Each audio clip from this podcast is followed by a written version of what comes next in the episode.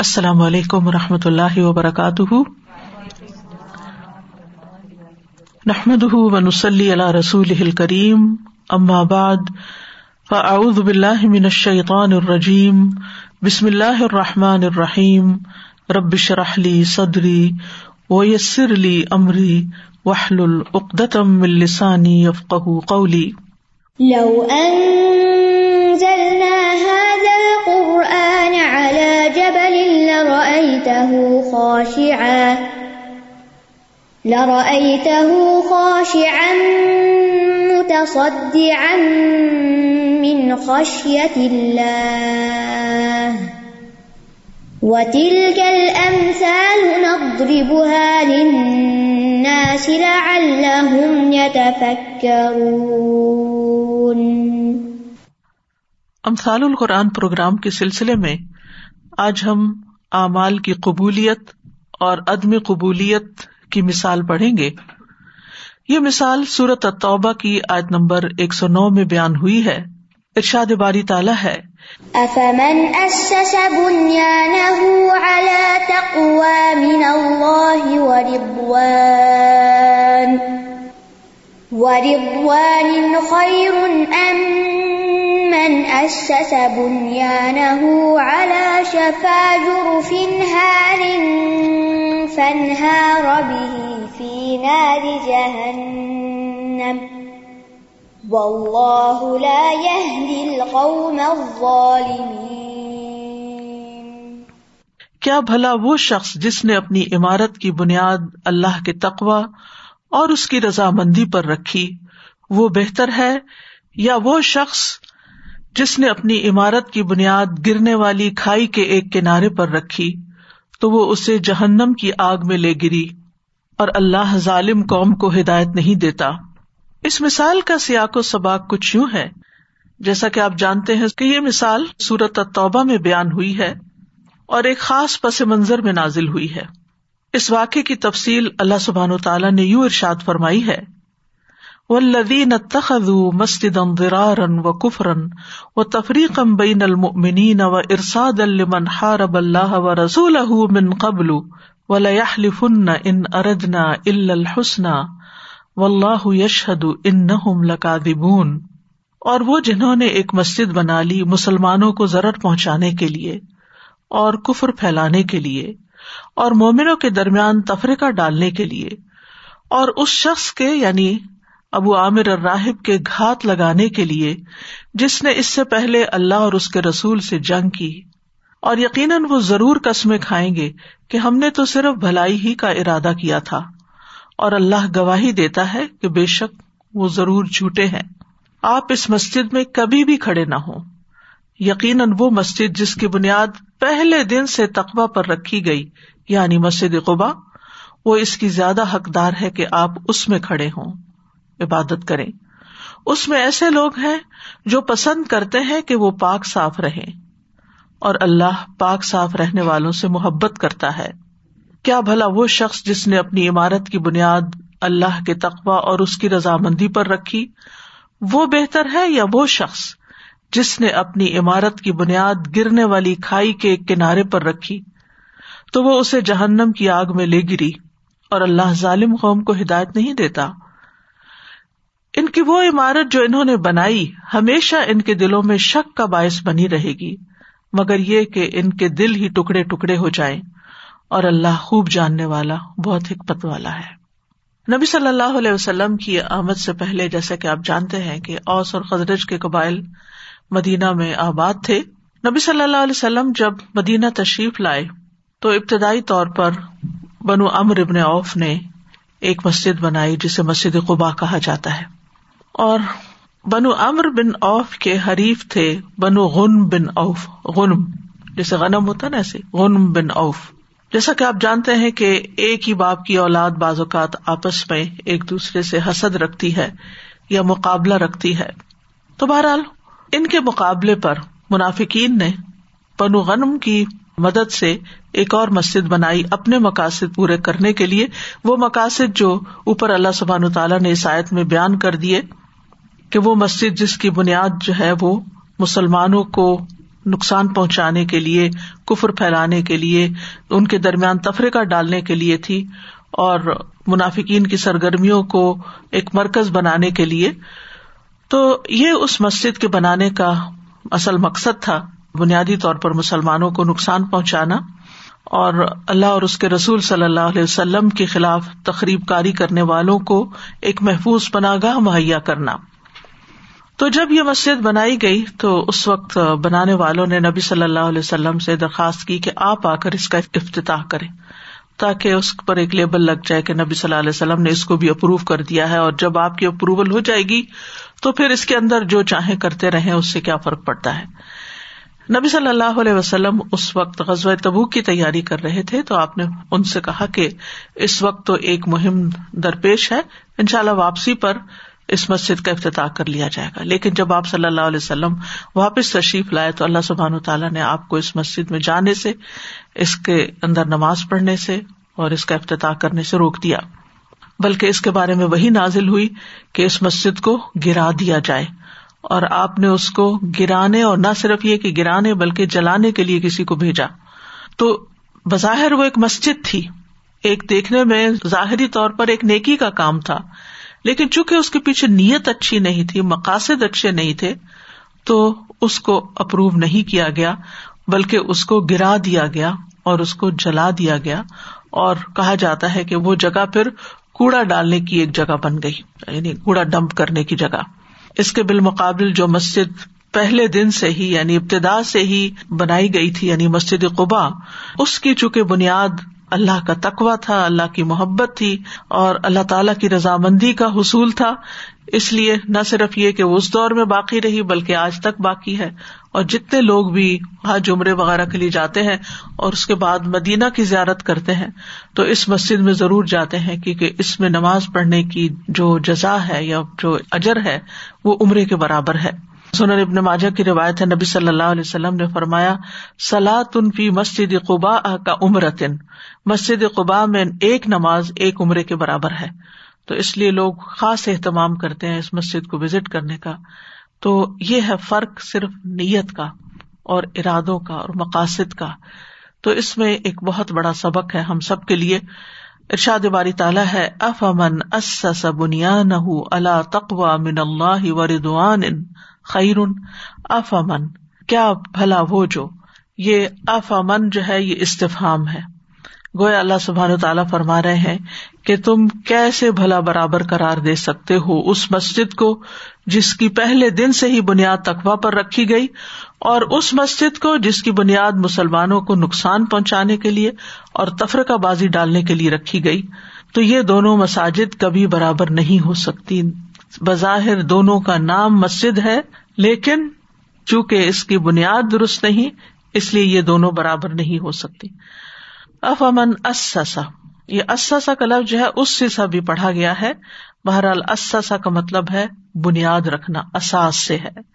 اسا اساس اس کی جمع ہے اور اردو میں ہم عام طور پر اساس کہتے ہیں۔ عربی میں اس کو اساس بولا جاتا ہے۔ مراد اس سے بنیاد ہے۔ بنیاد جو ہے یہ فعلان کے وزن پر مستر ہے۔ مراد ہے تعمیر کی ہوئی چیز۔ چاہے حصی معنوں میں ہو یا مانوی طور پر ہو۔ تو یہاں بنیاد سے مراد دین کی بنیاد یا عمارت کی بنیاد اور بنیاد سے مراد یہاں نیت ہے۔ یعنی جو صالح نیت اور اخلاص پر بنیاد رکھتا ہے کسی نیک کام کی اور یہاں خاص طور پر دو چیزوں کا ذکر کیا گیا ہے۔ ایک ہے تقوا اور دوسرے ہے رضوان۔ تقوا کا لفظی معنی ہوتا ہے بچنا وقایا سے ہے۔ یعنی ہر اس چیز سے خود کو بچانا جس سے انسان کو نقصان پہنچتا ہو۔ کبھی کبھی یہ لفظ خوف کے معنوں میں بھی استعمال ہوتا ہے۔ اور شریعت میں نفس کو ہر اس چیز سے بچانے کا نام تقوا ہے جو گناہوں کا موجب ہو۔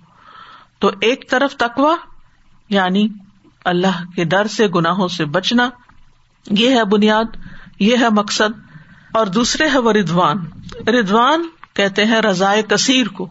رضا بھی لفظ استعمال ہوتا ہے ردا اور ردا اور ردوان بھی استعمال ہوتا ہے۔ قرآن مجید میں اور جگہوں پر بھی ردوان کا لفظ آیا ہے۔ یعنی بہت بڑی خوش ندی اللہ سبحان و تعالیٰ کی، رضامندی۔ جیسے ایک اور جگہ بھی آتا ہے یب تغون فضل اللہ و ردوانا صحاب کرام کی تعریف ہے، یہ صورت الفتح میں کہ وہ اللہ کا فضل اور خوشنودی کے طلبگار رہتے ہیں۔ اور یہاں پر اللہ تقوا من اللہ کا مطلب یہ ہے کہ اللہ سے ڈرتے ہوئے، اللہ کے تقوا کی وجہ سے، اور دوسرے یہ کہ اللہ کو راضی کرنے کی امید پر۔ یعنی اس کے عذاب سے ڈرتے ہوئے اور اس کے ثواب میں رغبت رکھتے ہوئے۔ دونوں چیزیں آ گئی ایک طرف ڈر ہے یعنی رحب ہے، اور دوسری طرف رغبت ہے۔ یعنی ایک طرف خوف ہے اور دوسری طرف امید ہے۔ اور انسان جو بھی نیک عمل کرے، حتیٰ کہ ایمان بھی ان دونوں کیفیات کے بیچ میں ہے، امید اور خوف کے بیچ میں۔ اسی طرح انسان جو بھی عمل کرتا ہے، اس کو اپنے عمل کی بنیاد جو ہے انہیں دو چیزوں پر رکھنی چاہیے۔ ایک طرف اللہ سے ڈرتے بھی رہنا چاہیے، کہیں میرے اس عمل سے اللہ تعالیٰ ناراض نہ ہو میں بظاہر تو خوش ندی کے لیے کر رہا ہوں، لیکن میرے طریقے میں کوئی ایسی غلطی نہ ہو کہ جس سے اللہ تعالیٰ ناراض ہو۔ اور دوسرے یہ ہے کہ انسان کو ہمیشہ اس سے مقصود اللہ کی رضا ہونا چاہیے کہ میں اس سے، اس کے علاوہ کچھ نہیں چاہتا کہ میرا رب مجھ سے راضی ہو جائے۔ تو یہ دونوں چیزیں مل کر ایک عمل کو خوبصورت بنا دیتی ہیں یعنی تقوا اور اللہ تعالی کی رضامندی کا حصول۔ یعنی جس نے اپنی عمارت کی بنیاد یعنی عمارت کو اگر آپ عمل کے معنوں میں بھی لیں یعنی جس نے اپنے عمل کی بنیاد تقوا اور اللہ کی رضا پر رکھی، یا یہ کہ فزیکلی بھی کوئی کام کیا تو اس کی بنیادوں میں یہ دو کیفیات یا احساسات تھے، تو یہی قبولیت کا باعث بنتے ہیں کسی بھی عمل کی۔ دوسری طرف، امن سا بنیاد ہو اللہ شفا جروف ہارن۔ یعنی ایک مسجد کی بنیاد تو تقوا اور رضوان تھی۔ اور دوسری ام یا سوال پھر کیا جا رہا ہے من جس نے اسسا بنیاد رکھی بنیاد نہ ہو اپنی عمارت کی یعنی دوسری مسجد کی مسجد زرار کی اللہ شفا جرف انہار یا تین لفظ استعمال ہوئے شفا جرف اور ہار شفا کا لفظ شف سے ہے شفا کسی چیز کے کنارے کو کہتے ہیں ایک سائڈ کو جانب کو کسی چیز کا ایج جو ہوتا ہے کنویں وغیرہ کا کنارا جو ہے وہ بھی شفا کہلاتا ہے شفا نہیں ہے یہ، دونوں میں فرق ہے۔ اور یہ قرب جو ہے، یہ کنارا جو ہے، یہ ہلاکت کے لیے ضرب المسل ہے۔ یعنی ایسا کنارا جس سے گرنے کا خطرہ ہو۔ جیسے سورت عال عمران میں آتا ہے وکن تم اللہ شفا حفرت من النار۔ تم آگ کے گڑے کے کنارے تھے یعنی قریب تھا کہ تم اس میں گر کے ہلاک ہوتے۔ اور جروف ان کا لفظ جو ہے، یہ ندی نالے کے لیے استعمال ہوتا ہے، یا دریا کا کنارا جس کے نیچے سے پانی، مٹی بہا کر لے گیا ہو۔ یعنی ایسا ایج، ایسا کنارا کہ جس کے نیچے کھوکھلی زمین ہو، صرف اوپر کنارا ہی ہو اور نیچے کچھ نہ ہو، بنیاد کوئی نہ ہو اور وہ گرنے ہی والا ہو۔ کیونکہ جس چیز کے نیچے کوئی بنیاد نہیں ہوتی، وہ گر کا ہی رہتا ہے۔ یعنی مٹی کے نیچے سے نکلی ہوئی مٹی کا کھوکھلا ایج، کھوکھلا کنارا کھوکھلا تودا کہہ لیں آپ۔ ہار ان کا لفظ چاہے ہارا یا ہارو سے ہے اور ہارا یہورو سے بھی ہوتا ہے۔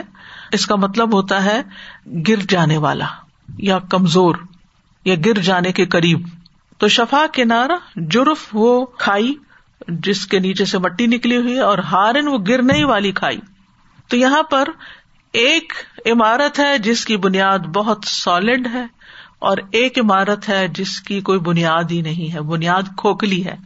یعنی ایک عمارت اللہ کے تقوا اور اس کی خوش ندی حاصل کرنے کے لیے تیار کی گئی، جو کہ مسجد قبا کی طرف اشارہ ہے جس میں، اور دوسری عمارت جس کو یعنی مسلمانوں کو نقصان پہنچانے کے لیے ہلاکت کے گڑھے میں گرانے کے لیے بنایا گیا۔ تو اس لیے کیا یہ دونوں برابر ہو سکتے ہیں؟ ہرگز برابر نہیں ہو سکتی۔ دونوں کا انجام ہمارے سامنے ہے۔ ایک کو اللہ تعالیٰ نے کتنی برکت دی ہے کہ آج تک اس کے دن اور رات میں لوگ جو ہیں، وہاں اس کو آباد رکھتے ہیں۔ مرد بھی اور عورتیں بھی اور یعنی کہ اس کا آس پاس کا علاقہ بھی۔ اور دوسری کا آج شاید کسی کو پتا بھی نہیں کہ وہ کہاں ہے اور پھر لوگوں کی آنکھوں کے سامنے جو دنیا میں ہی اس کا انجام ہوا، وہ بھی بڑا ہولناک تھا۔ لوگوں کو فزیکلی یعنی حصی طور پر بتا دیا گیا کہ نیکی کے کام کا یہ انجام ہوتا ہے اور برے کام کا یہ بری نیت کا یہ انجام ہوتا ہے۔ اور جیسی انسان کی نیت ہوتی ہے، ویسا ہی اس کو سلا ملتا ہے اور جیسا بیج ہوتا ہے، ویسا ہی پھل آتا ہے۔ جابر بن عبد اللہ بیان کرتے ہیں، میں نے رسول اللہ صلی اللہ علیہ وسلم کے عہد میں مسجد زرار سے دھواں نکلتے ہوئے دیکھا ہے۔ یعنی لوگوں نے اپنی آنکھوں کے سامنے اس کو جلتے دیکھا۔ اور بہرحال ہم سب کے لیے اس میں ایک بہت بڑا سبق ہے کہ ہمیں اپنی نیت کو درست رکھنا چاہیے اور نیت کا بگاڑ جو ہے وہ انسان کے سارے اعمال کو برباد کر دیتا ہے۔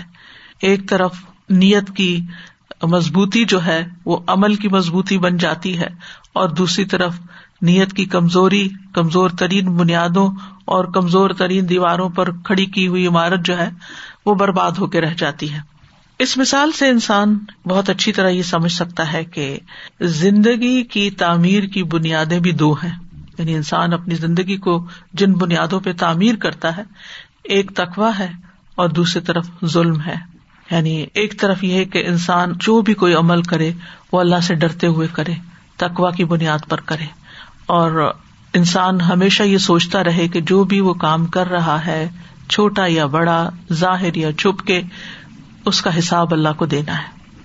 چاہے وہ کسی انسان کے ساتھ ہمارا تعلق ریلیشن شپ ہو، یا ہمارے مالی معاملات ہوں، یا کسی بھی معاملے میں ہمارے تصرفات ہوں۔ جو بھی ہمارے اقوال ہیں یا افعال ہیں ان کا حساب ہمیں بہرحال اللہ سبحان و تعالیٰ کو دینا ہوگا۔ اور اسی کے مطابق پھر جزا یا سزا کا فیصلہ بھی ہوگا۔ تو جو شخص تقوا اور ردوان اللہ کو مد نظر رکھتا ہے، وہ گویا ایک مضبوط چٹان پر کھڑا ہوتا ہے۔ مضبوط کڑا اس نے تھاما ہوا ہوتا ہے۔ لن فسام لہا، جس کو کبھی نہیں ٹوٹنا۔ اور دوسرا وہ شخص جو ان دونوں چیزوں سے بالکل خالی ہو۔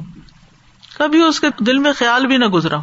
کوئی عمل کرتے ہوئے نہ اللہ کا ڈر آیا ہو اور نہ ہی اس نے کبھی اللہ کی رضامندی کی کوئی بات سوچی ہو۔ بس کام کر لیا، کام برائے کام، یا شو آف کرنے کے لیے، دنیا میں دکھانے کے لیے، یا صرف اس کا فائدہ دنیا میں پانے کے لیے۔ بے شمار لوگوں کی بڑی بڑی کوششیں جو ہے وہ صرف اور صرف دنیاوی ترقی یا دنیاوی کامیابی کی خاطر ہوتی ہیں۔ ان کے پیچھے کوئی خاص اور بڑا مقصد نہیں ہوتا جو کہ اللہ کی رضا ہوتی ہے۔ تو ایسا انسان جو اس طریقے پر زندگی گزارتا ہے، پھر وہ اپنے ساتھ بھی ظلم کرتا ہے اور دوسروں کے ساتھ بھی ظلم کرتا ہے۔ کیونکہ نہ وہ اپنے ساتھ انصاف کر سکتا ہے، کیونکہ اس کو خدا کا خوف ہی نہیں ہے۔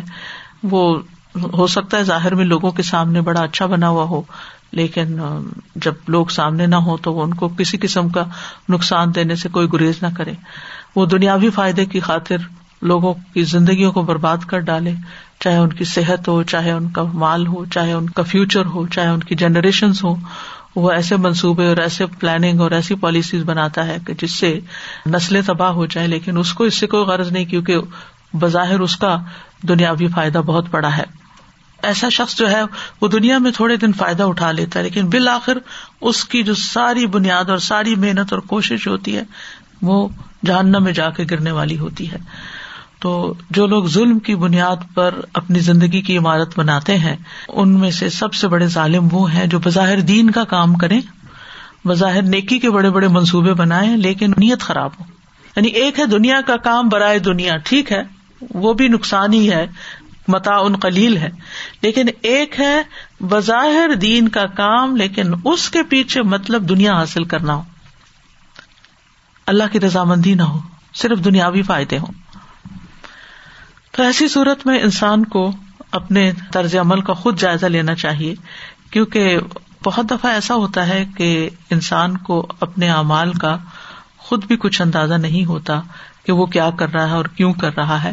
تو جو بھی کوئی کام انسان کرتا ہے، اس کی بنیاد مضبوط ہونی چاہیے یعنی مضبوط عقیدہ ہونا چاہیے اس کی بنیاد میں، اور صحیح طرز عمل پر صحیح دیواریں اس کی اٹھنی چاہیے۔ صحیح طریقے سے وہ کام کرنا چاہیے۔ تو جو کام صحیح طریقے پر نہیں ہوتا، صحیح بنیادوں پر نہیں ہوتا، اس کا انجام پھر کیا ہوتا ہے؟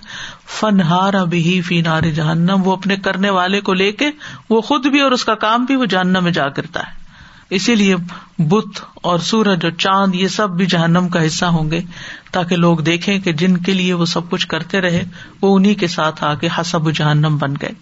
تو اس سے یہ پتا چلتا ہے کہ نیت کے بگاڑ پر قائم جو بھی عمل ہوگا وہ کھوکھلا عمل ہوگا اور کسی بھی عمارت کی پائیداری کا انحصار، اس کے باقی رہنے کا انحصار اس کی ٹھوس بنیادوں پر ہوتا ہے کہ بنیادوں میں کیا ڈالا گیا ہے، بنیادیں کیسی رکھی گئی ہیں۔ اور ظاہری طور پر بہت سے لوگ بڑے اچھے اچھے کام کرتے دکھائی دیتے ہیں، کوئی ایمان کا دعوی کرتا ہے اور دل سے کرتا ہے، کوئی منافق ہوتا ہے، اوپر اوپر سے کر رہا ہوتا ہے۔ کوئی کسی چیز کو مانتا ہی نہیں ہے، کسی چیز پہ یقین ہی نہیں رکھتا، لیکن ویسے ایک اچھا انسان ہوتا ہے اپنے ذاتی فائدے کے لیے یا ایک نام کے لیے، لیکن کچھ لوگ بظاہر ایمان کا اظہار کرتے ہیں، مگر کام ان کے انتہائی فاسق و فاجر لوگوں جیسے ہوتے ہیں۔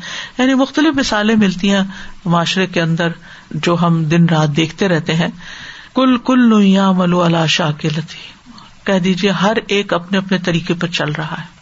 پرب کیا عالم من ہوا اہدا سبیلا۔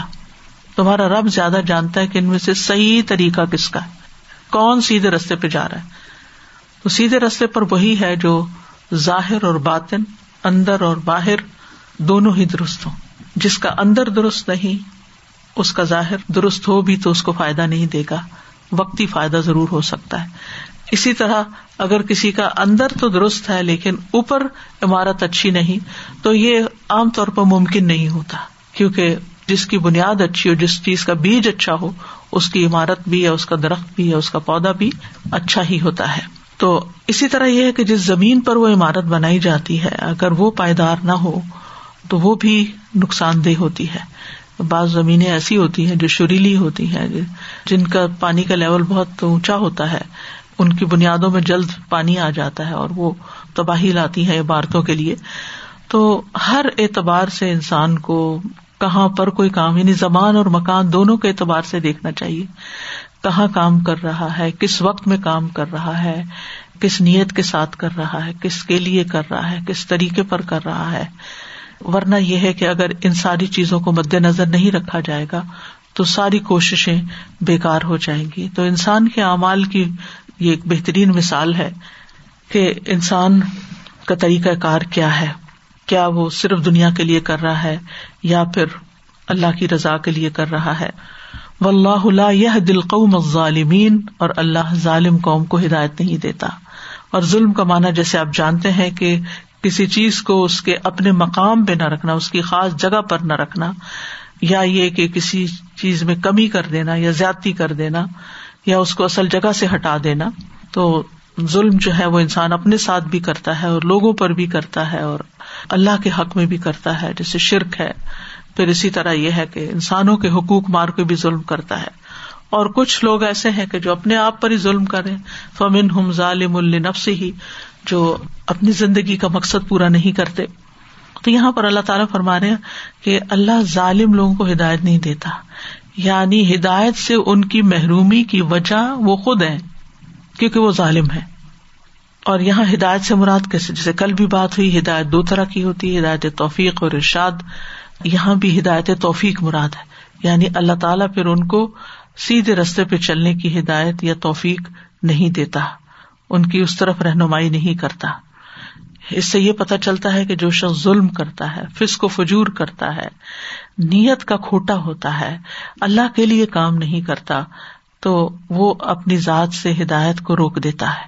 وہ خود سبب بن جاتا ہے کہ وہ پھر ہدایت کے رستے پر نہ چلے۔ تو بہرحال یہاں دو مسجدوں کی بات کی گئی۔ آپ ان کو دو افراد سے بھی تعبیر کر سکتے ہیں کہ ایک وہ شخص ہے جس نے اپنی زندگی کی بنیاد اللہ کی رضا پہ رکھی ہوئی ہے تقوا کے ساتھ جیتا ہے اور دوسرا وہ جس کو ان دونوں چیزوں کا کچھ بھی علم نہیں۔ اور اس مثال سے یہ بھی پتا چلتا ہے کہ مومن کے عمل کی بنیاد جو ہے وہ اللہ کے تقوا پر ہوتی ہے۔ اس کے پیچھے اللہ کا ڈر ہوتا ہے۔ وہ اپنی زبان سے کوئی بات نکالتا ہے تو اللہ سے ڈر کے نکالتا ہے۔ وہ کسی کے بارے میں کوئی بات کہتا ہے تو اللہ سے ڈرتے ہوئے کہتا ہے کہ مجھے اس پر کوئی تبصرہ ایسا نہیں کرنا کہ جس سے میرا رب ناراض ہو جائے۔ وہ لوگوں کی نیتوں پہ شک نہیں کرتا، وہ لوگوں کے لیے ججمنٹل نہیں ہو جاتا، وہ لوگوں کے ساتھ بد اخلاقی نہیں برتتا، کیونکہ اللہ کا ڈر اس کو روکتا ہے۔ اب دیکھیے صورت النساء میں عورتوں کے حقوق، یتیموں کے حقوق، معاشرے کے کمزور افراد کے حقوق کی بات ہوئی۔ تو ابتدا میں ہی اللہ سبحان تعالیٰ فرماتے یا یو ستقو ربکم۔ اور یہ بات کئی جگہ پر آئی ہے، یا یو ستقو ربکم۔ یعنی اپنے رب سے ڈرو یعنی قیامت کے دن سے ڈرو۔ تو بہت سارے اموشن میں سے جو ڈر ہوتا ہے یہ ایک بڑا اسٹرانگ سا ایموشن ہوتا ہے۔ بڑی اسٹرانگ سی چیز ہے کہ جو انسان کے سوچنے کے انداز کو، دیکھنے کے انداز کو، معاملہ کرنے کے انداز کو بالکل بدل دیتا ہے۔ یعنی جب انسان ڈرتا ہے تو پھر اس کا عمل درست ہوتا ہے۔ تو تقوا کے اندر اللہ کا ڈر پایا جاتا ہے۔ اور ڈر کی وجہ سے انسان پھر اللہ کو ناراض کرنے سے بچتا ہے۔ کیونکہ جتنا جتنا انسان کے پاس علم آتا ہے، خشیت بڑھتی چلی جاتی ہے۔ اور خشیت بھی اللہ کا ڈر ہی ہوتا ہے، لیکن وہ ڈر جو علم پر مبنی ہوتا ہے۔ ایک ہوتا ہے نا، صرف سنی سنائی پر ڈرنا، اور ایک ہوتا ہے علم کی بنیاد پر ڈرنا۔ تو حقیقی ڈر اللہ کا وہی ہے جو علم کی بنیاد پر ہوتا ہے۔ اور انسان پھر ان ساری چیزوں کو چھوڑتا چلا جاتا ہے جن کو اللہ تعالی پسند نہیں کرتا۔ اور ان چیزوں کو ڈھونڈ ڈھونڈ کے کرتا ہے اور خاص طور پر ریلیشن شپ میں اور خاص طور پر انسانوں کے حقوق دینے میں وہ اللہ سے ڈرتا ہے کہ کسی کا حق میری طرف نہ رہ جائے۔ میں دینے والا ہوں۔ ایسا نہ ہو کہ میرے ہاتھوں کسی کو نقصان پہنچ جائے میری وجہ سے کسی کا گھر نہ ٹوٹ جائے۔ میری انٹرفیئرنس سے کسی کی زندگی میں کوئی بےچانی اور اضطراب نہ آ جائے۔ میرے تجسس کی وجہ سے کوئی معاملہ خراب نہ ہو جائے۔ میری غیبت یا چگلی کی وجہ سے یا بہتان تراشی کی وجہ سے کوئی اپنے حقوق سے محروم نہ ہو جائے۔ بعض اوقات کوئی شخص بڑا حقدار ہوتا ہے، کسی اور سے مشورہ کر لیتا ہے، کیا خیال ہے میں اس کی مدد کروں؟ کہتے نہ اس کی مدد نہ کروں خود بھی بخل کرتے ہو یا مرون انا سے بالبخل۔ اوروں کو بھی۔ اب یہ جو یا مرون انا سے بالبخل ہے، یہ وہ لوگ ہیں جو اللہ سے ڈرتے نہیں۔ اور ایسی بہت سی مثالیں ہمیں زندگی میں ملیں گی کہ اللہ کے تقوا کے بغیر بات چیت اور گفتگو کا نتیجہ کیا ہوتا ہے۔ اللہ کا تقوا ہی وہ چیز ہے کہ جس سے انسان اپنا گمان درست کرتا ہے۔ دوسروں کے بارے میں اپنا گمان ٹھیک کر لیتا ہے کہ مجھے کسی کے بارے میں منفی باتیں نہیں سوچنی، میں پازیٹو ہی سوچوں گا۔ اگر شیتان وسوسا ڈالے بھی تو اللہ کا ڈر اس وسوسے کو دور کر دیتا ہے اور پھر وہ ڈر اس کو واپس لے آتا ہے۔ اور یہی اللہ کا تقوی جو ہے یہ جنتوں میں لے جانے کا سبب بنتا ہے۔ اور پھر یہ کہ جیسے آتا نا کہ ردی اللہ ان کلیمن خشی ربا وہ اللہ سے راضی ہو گیا، اللہ ان سے راضی ہو گیا۔ یہ اس کے لیے ہے جو اپنے رب سے ڈرتا ہو۔ یعنی اللہ کی رضامندی حاصل بھی تبھی ہوتی ہے جب ڈر ہوتا ہے۔ اسی لیے ساتھ ہی پھر رضوان اللہ کی بات آئی۔ اور پھر اس مثال سے یہ بات بھی پتہ چلتی ہے کہ جس عمل کی بنیاد میں یہ دو چیزیں آ جائیں گی، اللہ سبحان و تعالیٰ اس عمل کو باقی بھی رکھے گا۔ وہ عمل ہمارے لیے صدقہ جاریہ بھی بن جائے گا۔ وہ عمل دوسروں کو انسپائر کرنے کا ذریعہ بھی بن جائے گا۔ یعنی جو اللہ کے چہرے کی خاطر عمل کیے گئے ہوں گے۔ کیونکہ وہ یب کا وجہ ربی کا دل جلال اکرام اور تیرے رب کا چہرہ باقی رہے گا جو بڑی شان اور عزت والا ہے۔ تو اس چہرے کے دیدار کے لیے، اس چہرے کے لیے جب ہم کوئی کام کرتے ہیں، تو وہ باقیات الصالحات ہو جاتے ہیں۔ اور وہی عمل باقی بھی رہتے ہیں یعنی اسکیل میں بھی باقی رہیں گے، ان کا وزن ہوگا، اور دنیا میں بھی ان کے اثرات باقی رہتے ہیں۔ اور ادر وائز عمل کتنا بڑا کیوں نہ ہو۔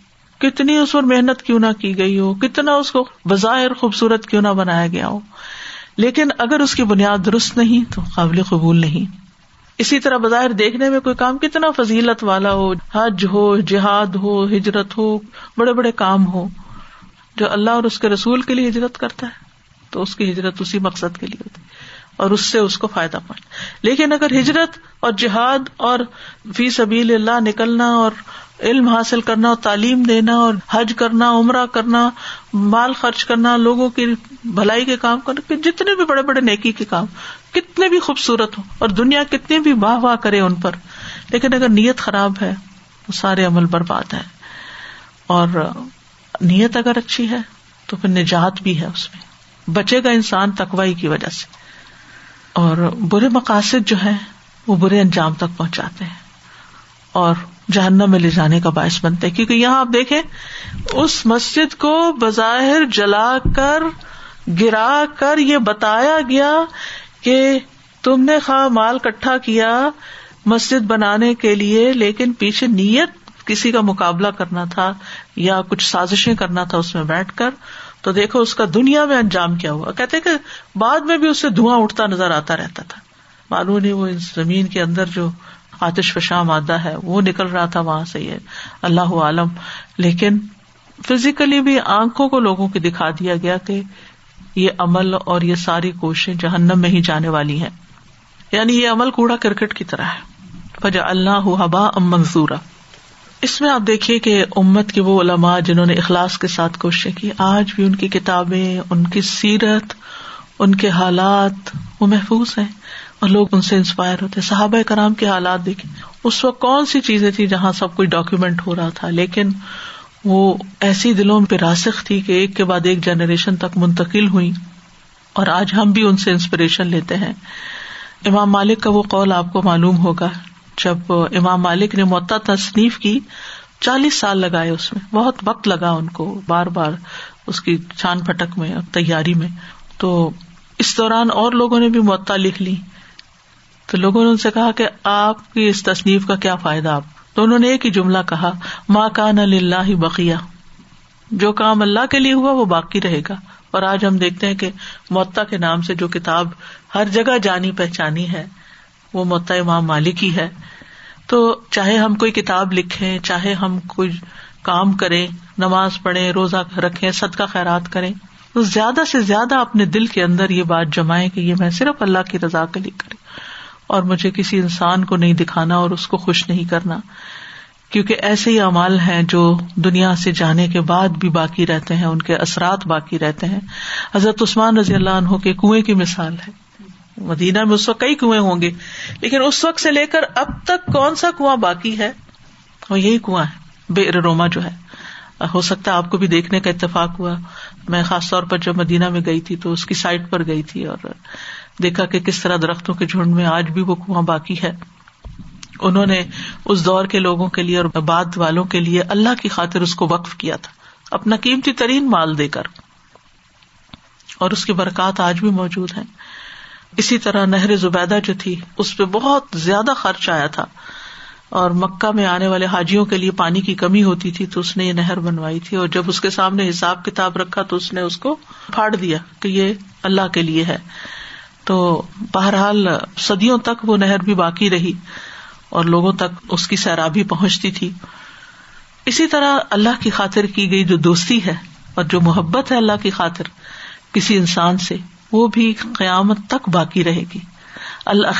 یوم باد لباد ادب المتقین۔ سب دلی دوست ایک دوسرے کے اس دن دشمن بن جائیں گے، مگر متقی لوگ، ان کی دوستی وہاں بھی باقی رہے گی۔ وہ وہاں بھی ایک دوسرے کے ساتھ ہوں گے، اللہ کے عرش کے سائے تلے ہوں گے۔ یعنی کوئی اور مقصد نہیں، کوئی اور وجہ نہیں، کوئی اور ضرورت نہیں، کوئی حاجت نہیں، کوئی لالچ نہیں۔ کسی قسم کی کوئی فیور لینا مقصود نہیں، کوئی دنیاوی فائدے اٹھانا مقصود نہیں۔ صرف اور صرف بنیاد ہے تقوا اللہ کا ڈر اور اللہ کی خاطر محبت۔ کیونکہ ایسے لوگوں سے محبت سے اللہ کا قرب محسوس ہوتا ہے، اللہ تعالیٰ کے قریب جانے کا موقع ملتا ہے۔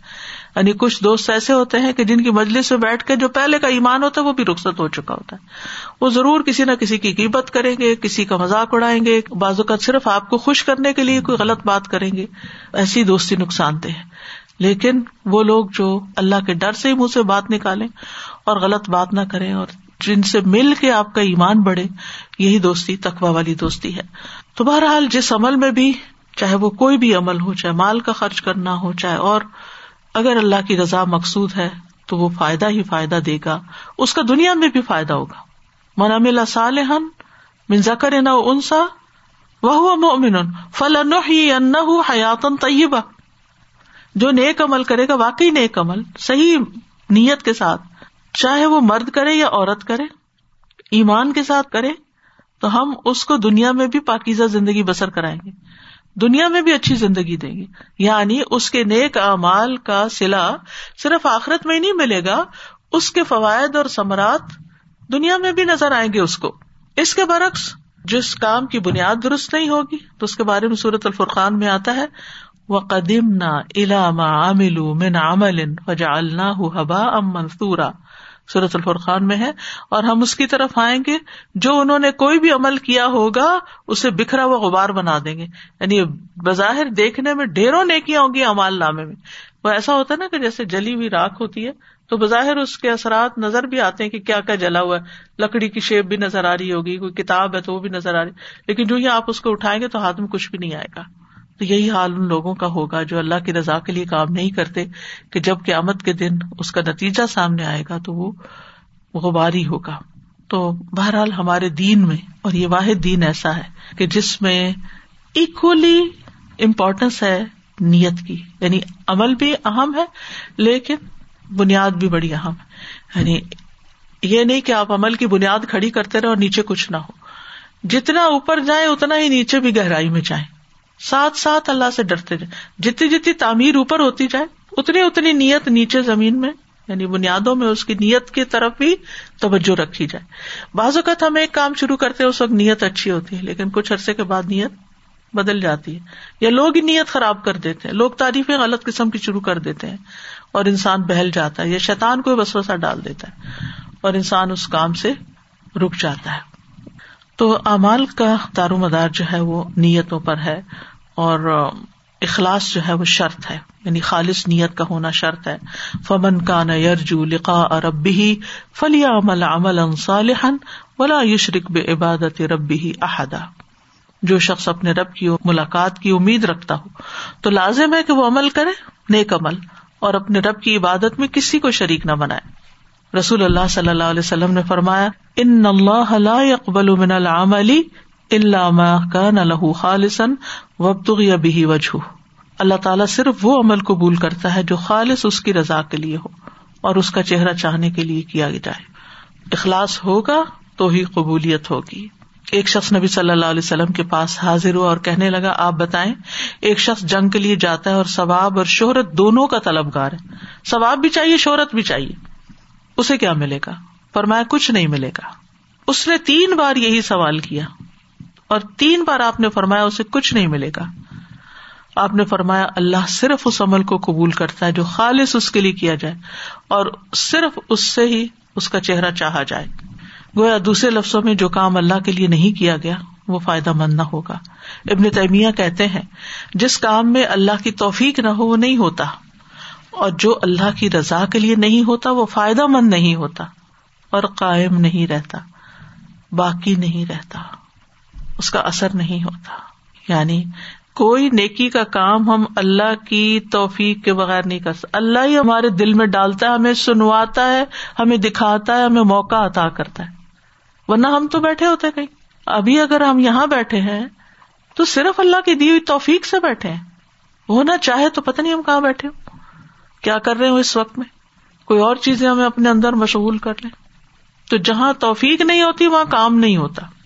یہ کام اللہ کی توفیق سے ہوتے ہیں۔ اب اس پر شکر ادا کرنا چاہیے نا کہ اس نے توفیق دی، اس نے مٹیریلائز کر دیا، موقع عطا کر دیا۔ ہو گیا کام۔ پھر اس کے بعد اب اگلا امتحان ہے۔ کہ اللہ نے تو توفیق دے دی، لیکن ہم کیا کر رہے ہیں؟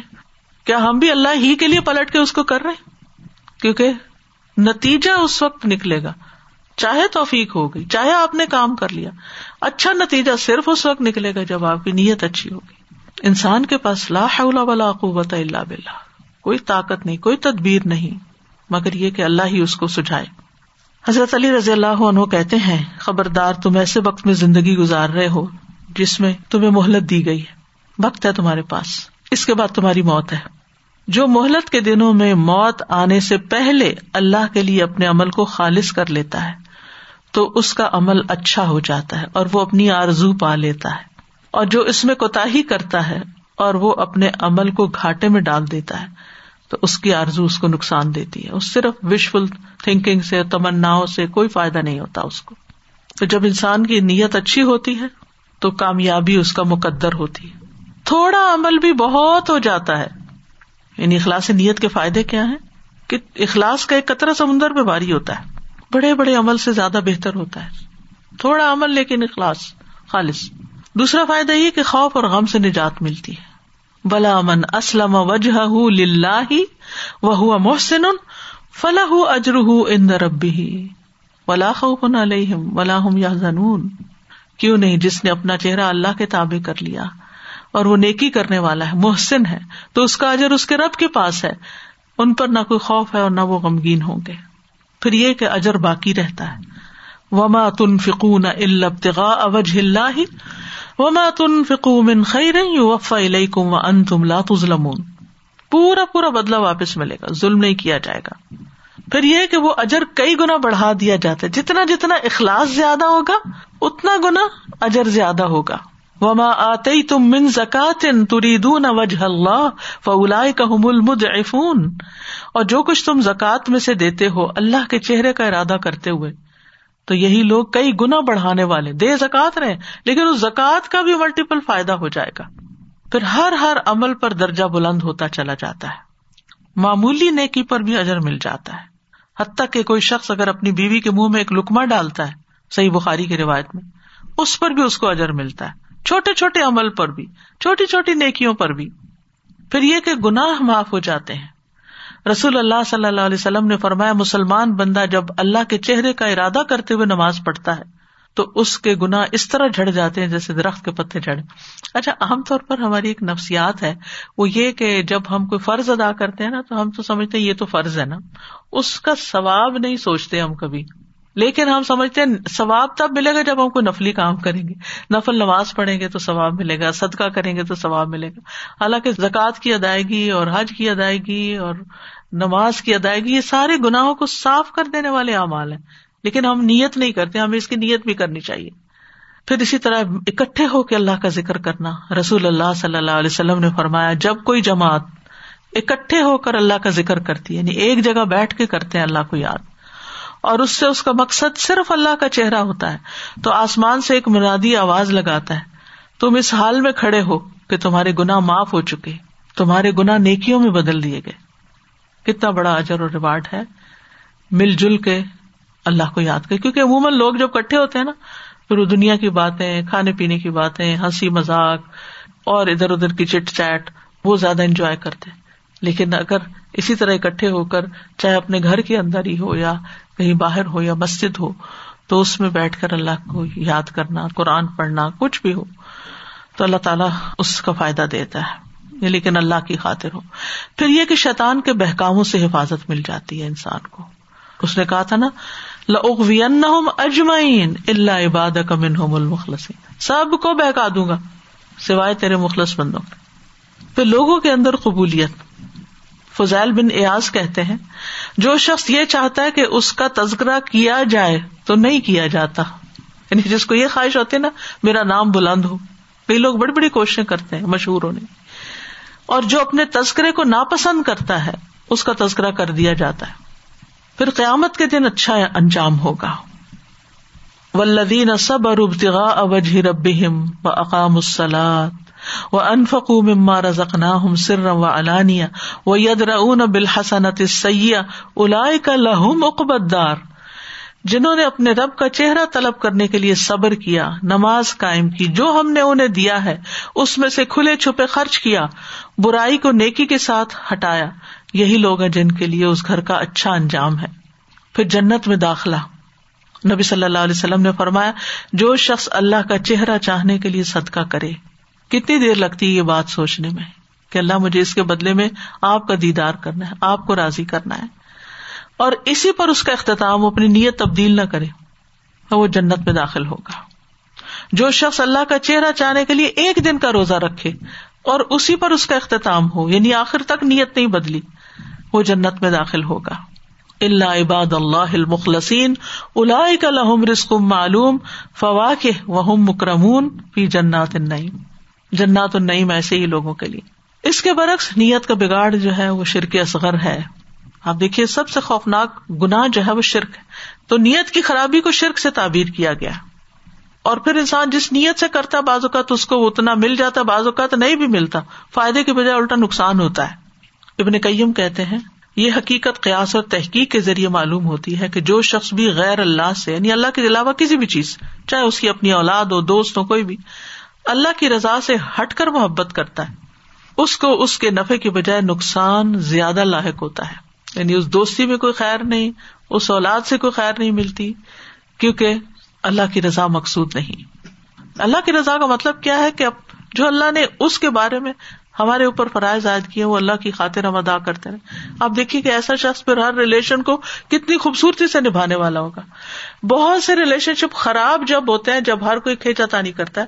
مجھے کچھ نہیں مل رہا، میرا حق نہیں مل رہا، مجھے کیا ملا، میں نے کیا کمایا، مجھے کیا فائدہ ہوا، میں نے اتنا کیا۔ سارے رونا تو اسی بات کا ہوتا ہے۔ اور جب انسان کہتا ہے کہ مجھے تو بہت کچھ مل رہا ہے، جو میں کر رہا ہوں، سب اللہ کے ہاں جمع ہے، اللہ ہی کی رضا کے لیے کر رہا ہوں۔ وہ سوف یردا کتنا آسان ہو جاتا ہے دینا، کتنا آسان ہو جاتا ہے سہنا، کتنا آسان ہو جاتا ہے سب کچھ کرنا۔ سامنے والا جواب دے یا نہ دے نہ بھی دے تو کوئی بات نہیں۔ دے تو بہت اچھا۔ دل کا بشرا آجلا تو غلط نیت سے عمر بھر کی کمائی ضائع ہونے کا اندیشہ ہے۔ چاہے قرآن حفظ کرے انسان، چاہے اب شہید ہو، چاہے وہ مال خرچ کرے، بڑے بڑے عمل حقیر ہو جاتے ہیں۔ قیامت کے دن اجر سے محرومی ہو جائے گی، جنت سے محرومی ہو جائے گی۔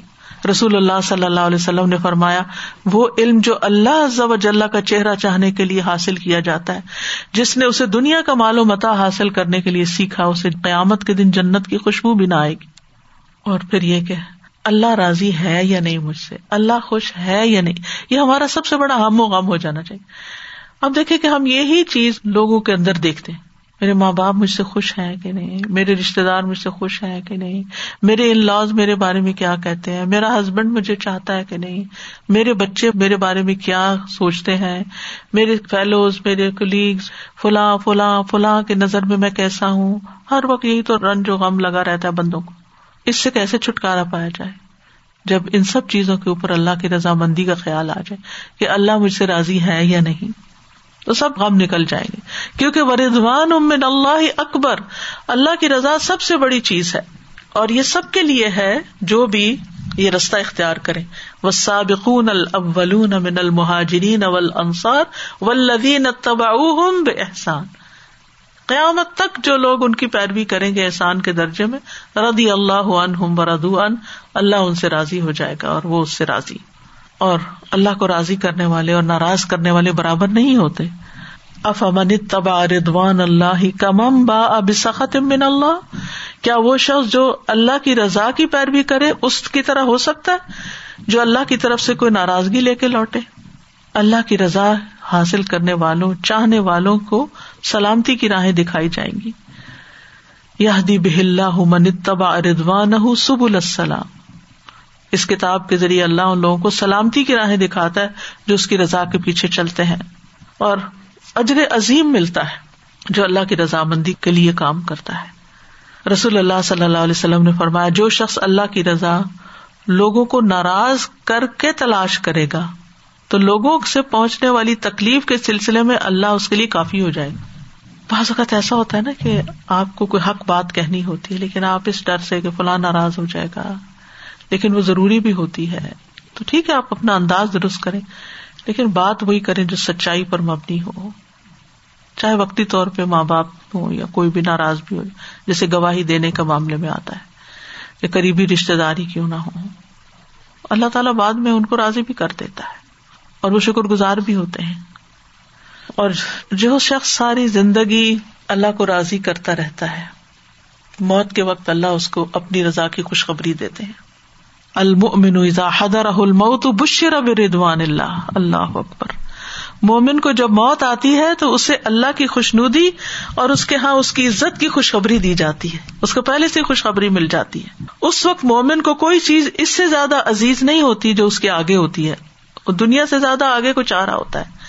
اس لیے وہ اللہ سے ملاقات کا خواہش مند ہو جاتا ہے اور اللہ تعالیٰ بھی اس کی ملاقات کو پسند کرتا ہے۔ جنت والوں کو بھی اللہ کی رضامندی کی خوشخبری دی جائے گی۔ جو ان کے لیے سب سے بڑی چیز ہوگی۔ تو ہمیں ایسے اعمال کرنے چاہیے جو اللہ کو راضی کرے جیسے چھوٹے چھوٹے کام ہیں۔ مثلاً اللہ کی تقدیر پہ راضی ہونا۔ اللہ کے فیصلوں پہ راضی ہونا۔ ناراض نہ ہونا۔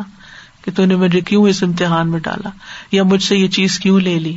یا ایسا میرے ساتھ کیوں ہو گیا؟ نہیں۔ راضی برضا۔ پھر اسی طرح جو نعمتیں ملی ہیں، ان پر راضی رہنا، یہ نہیں کہ روتے رہنا، یہ نہیں ہے، وہ نہیں ہے۔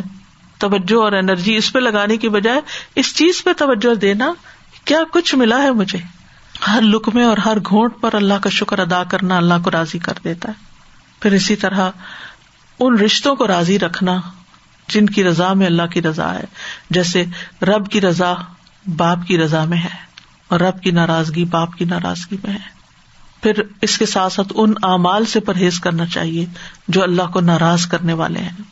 یعنی جن پر اللہ کا غضب آتا ہے۔ تو ہمیں دعا کرنی چاہیے کہ اللہ تعالیٰ ہمارے سارے اعمال کو اپنی رضا کے لیے کر لے۔ ہمارے اعمال اخلاص پر مبنی ہو اللہ کے تقوی اور اس کی خوش ندی کو حاصل کرنے پر جو کام بھی کرے اللہ کی خاطر کرے چاہے کسی کو کھانا کھلائیں، چاہے کسی قیدی کو آزاد کرے چاہے کسی مسکین کی مدد کرے ان نوان کم لوج لا نرید من کم جزا ولا شکورا۔ شکریہ کا بھی انتظار نہ کرے کیونکہ بعض اوقات یہ ہوتا ہے کہ ہم اکنالجمنٹ کا انتظار کر رہے ہوتے ہیں کہ اس نے ذکر ہی نہیں کیا، میں نے اس کے ساتھ یہ بھلائی کی تھی، اس نے تو یاد ہی نہیں رکھا۔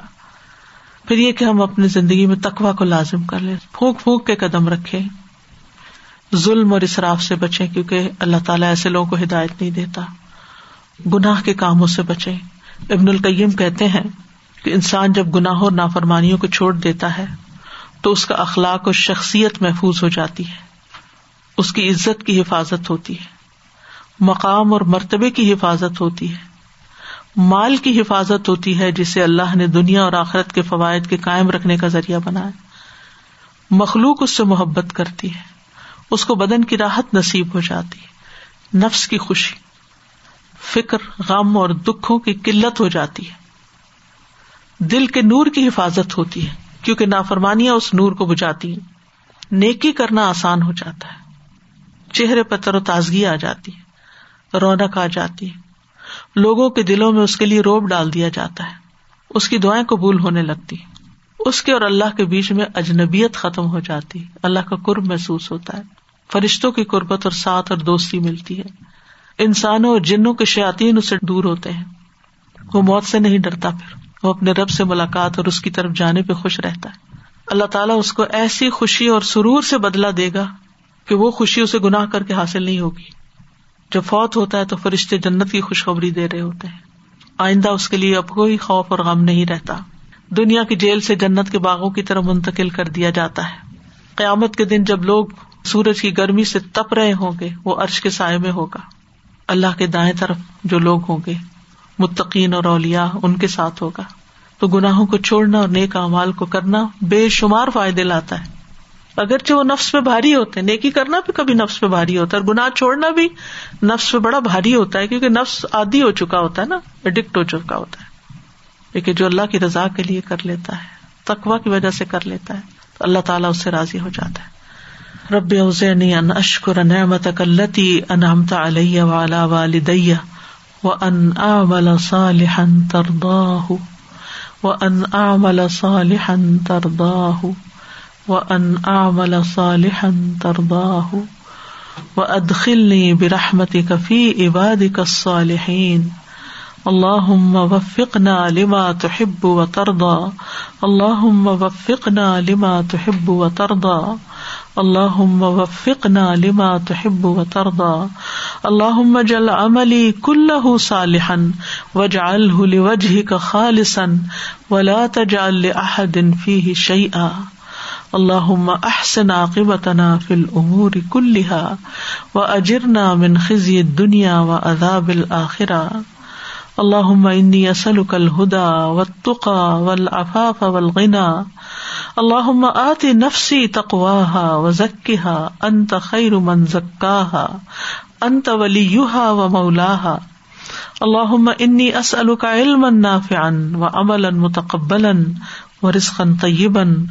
ربنا تقبل منا انك انت السميع العليم وتب علينا انك انت التواب الرحيم وصلى الله تعالى على خير خلقه محمد و علی آلہ وعلى اله واصحابه واهل بيته اجمعين برحمتك يا ارحم الراحمين افمن اسس بنيانه على تقوى من الله ورضوان خير خير ام من اسس بنيانه على شفا جرف هار فانهار به فانهار به في نار جهنم. والله لا يهدي القوم الظالمين. الحمد للہ مجھے خیال آ رہا تھا حضرت ابو حرا کا جب ایمان لانے سے پہلے ان کا ایک غلام تھا، وہ گم ہو گیا تھا۔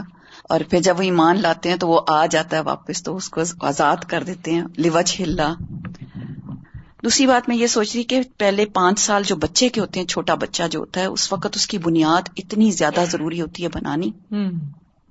اور ہم اس وقت بچوں کو ٹی وی کے آگے بٹھا دیتے کھانا کھلا رہے ہیں ان کو ٹی وی کے آگے۔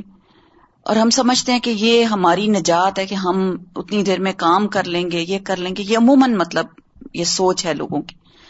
اور ان کو کوئی تعلق واسطہ نہیں ہوتا اور ایسی چیزوں سے ڈراتے ہیں جو ڈرانے والی نہیں ہوتی ان کی زندگی کے لیے نفسیاتی مریض بن جاتے جی اور ان کو ایسا ڈر ایسا خوف بٹھا دیتے ہیں اور چھوٹی چھوٹی باتوں کو اتنا بڑا ایشو جیسے میرا بچہ شور میں نہیں سوتا میرا بچہ اس طرح نہیں مطلب خود ہی ہم اس کا کریکٹر بنا رہے ہوتے ہیں۔ اور خود ہی ہم اس کی برتھ ڈیز مناتے ہیں ہمیں خود ایک سال کے بچے کو کیا پتا ہوتا ہے کہ بچے کی برتھ ڈے منانی ہے یا نہیں منانی۔ مطلب ہم بنیادوں میں ایسی چیزیں ڈال رہے ہوتے ہیں جو کہ دین سے بالکل منحرف ہوتی ہیں، بالکل اپوزٹ اللہ میں بھی ہدایت دتا فرمایا امیر جی السلام علیکم استاد جی میں یہ سوچ رہی تھی کہ جیسے اکثر لوگوں کو یہ لگتا ہے نا کہ وہ ایک کامن سی بات ہے، اگر اللہ چاہتا تو ہدایت دے دیتا، نہیں ہوئی تو وہ۔ تو آج کتنی اچھی بات آپ نے کنیکٹ کی کہ اللہ تعالیٰ ظالموں کو ہدایت نہیں دیتا، کہ ہم خود اس چیز کی وجہ ہوتے ہیں۔ ہم خود اپنے نفس پہ ظلم کرنے والے ہوتے ہیں، جس کی وجہ سے پھر ہمیں ہدایت نہیں ملتی۔ تو اتنا اچھا کنیکشن آج اس بات کا جواب ملا۔ لو أنزلنا هذا القرآن على جبل لرأيته خاشعا متصدعا من خشية الله وتلك الأمثال نضربها للناس لعلهم يتفكرون وآخر دعوانا ان الحمد للہ رب العالمین. سبحانک اللہم و بحمدک، اشہد ان لا الہ الا انت، استغفرک و اتوب الیک. السلام علیکم و رحمۃ اللہ وبرکاتہ.